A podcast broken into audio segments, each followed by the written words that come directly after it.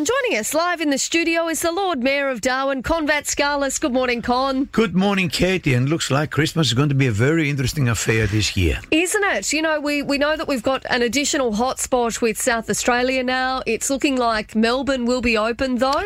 It looks um, like it, but again, we mm. haven't got a vaccine, so you only take get another person or two or three persons to be sick with coronavirus, and then we're back in the spot where we were about six months ago. Yep. Um, we have to be very, very careful. And I heard the chief health officer today say we have become complacent. I think we have, and just driving around town. Friday night at the different bars, you can see what's happening. I think we are complacent. So, guys, Yeah. take out the disinfectant again, clean your hands, rub it around, and keep your distance mm. because the last thing we need is to have this one here and down. Yes, we're lucky until now, and we've done the right thing, but one mistake can ruin everything. Yeah, well, we are going to talk more about it. We're going to catch up with the Australian Medical Association a little bit later this morning. Um, Kon, I've got a message here from one of our listeners. G'day, Katie. When Kon comes on this morning, could you please ask him, uh, now that m- the unimproved capital value of my property has decreased by $25,000, will my rates decrease accordingly, says that texter. Well, um, I'd love to because I will be benefiting too, but the reality is the unimproved capital values can go up and down. Uh, I don't remember anybody ringing saying, "Oh, my unimproved capital value went out by hundred and fifty thousand dollars. Can you please increase my rates?" Because the unimproved capital value does not directly relate to the rates. The rates are actually the fair share all of us pay for the service provided by council. Um, yes, sometimes the unimproved capital value will go down. However, I haven't seen any of our contracts, for example, to remove rubbish or maintain parks, going down. They keep going up. We have to find this money. The only option is, um, with COVID, we kept the rates zero increase, nothing at all. Nobody paid any extra.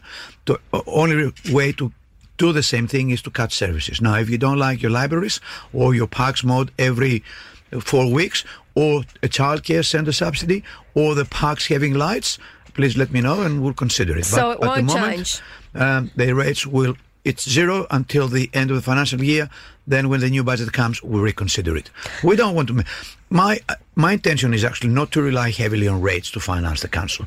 If we can find a way to utilize the properties we've got to make money in order to keep the rates capped somewhere, that would be the idea. But until that happens, rates we have to either increase moderately or if there is a COVID situation again, council has to consider what we'll do. Other questions that was put to me um, was actually someone got in contact with us here at the station last week was about the trees on Cavenagh Street. So the ones outside, you know where the stone house is, and and a few of those areas. That there apparently some of those trees have been removed. Yes, they have, and the reason they were removed because they were actually about to die or fall down. Unfortunately, the trees when were planted at the time were not planted properly. Uh, putting a tree and cover with bitumen does nothing for the roots of the system. It cooks them, and because they were cooked, these trees will not grow. Look at the trees in Garramilla, one year now, how beautiful they look, and these trees been there for 30 years, and they do nothing, nothing at all. Um, we have to actually make sure that the trees, and we have done that. The trees we plant now, they're planted properly, so they're not cooked by the bitumen, and they keep growing. So will they be replaced? They be replaced. That's the next plan we're doing. Uh, look at the other side of, of Cavenagh Street, how Yep. beautiful the trees look, how quickly they grow. This one, they're struggling. How many did you have to remove? We actually removed about four, and there are another four to be removed. But it's actually the space between the um, Knuckey Street and the post office, but they will be replaced with trees that we planted properly, so we avoid the same mistakes. The- The when we reason dug it was out raised Daly with me, Kate, the reason it was raised with me is because apparently there's some type of little bird that actually um, that know, goes know, in there. Will they will they then Very- go to the new versa- trees? uh, Wildlife is very versatile. They will find another tree to perch very, very quickly. The other thing, of course, is if we put the right trees and they keep growing, we'll attract more wildlife in the new trees. All Kon. Uh, quite a few or quite a bit has happened since the last time we spoke, and I understand that the uh, Darwin community are going to be the beneficiaries of a new public art project in Bicentennial Park.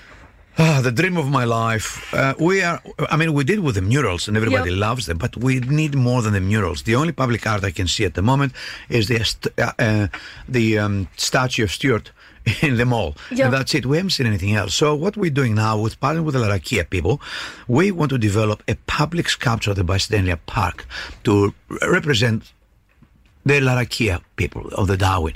So we released a tender. My dream is actually to start with that and then depict all the social history of Darwin. We know we came. Look how the Chinese came here to build the railway and go to the um, the uh, gold mines. Why we don't have this there? We had Indonesian people coming here. Why we don't Yeah. have this there? We have the Greeks, the the Timorese.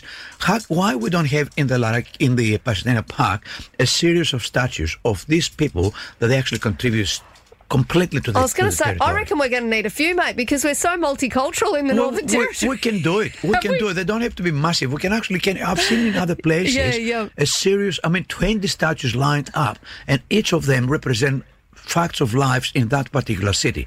We can do it here, and we will start doing it, and we can do public art in other places, not only the Pasadena So the, Park. the Larrakia sculpture, when can we expect? When is that? Uh, when are you hoping to get have that sort Well, of in place? We want we're going out for tender. We're going to release a tender, and we'll see what people will come up with, and then we'll make a decision which one we pick up. The moment you pick up something, it's very quick to develop it. Uh, It's just going through. Decide to make something like that, and then putting out a tender. Well, Kon Vatskalis, it's always good to catch up. Anything else we should know about very quickly? Well, if you had a chance to look at our annual report, which just we released last week, that was a great reading because it shows everything we did to keep the rates capped at 0% increase, to employ the Green Army, the money we spent to actually bail out the city uh, through the COVID-19. The other thing that's actually very, very proud of Kate is Council now has the very first reconciliation action plan. Um, all these years living in a multicultural city, as you said, with a big population being of indigenous origin, we never had an, a, a reconciliation plan. Now we do one, and I thank very much everybody from the council who contributed the creation of this one, and also um, Richard Fejo.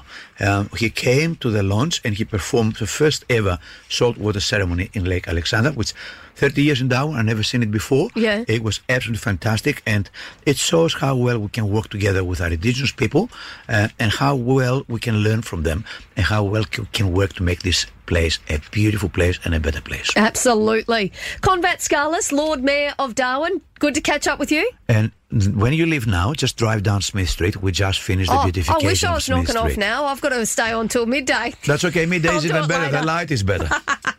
Good on you, Kon. Thank you.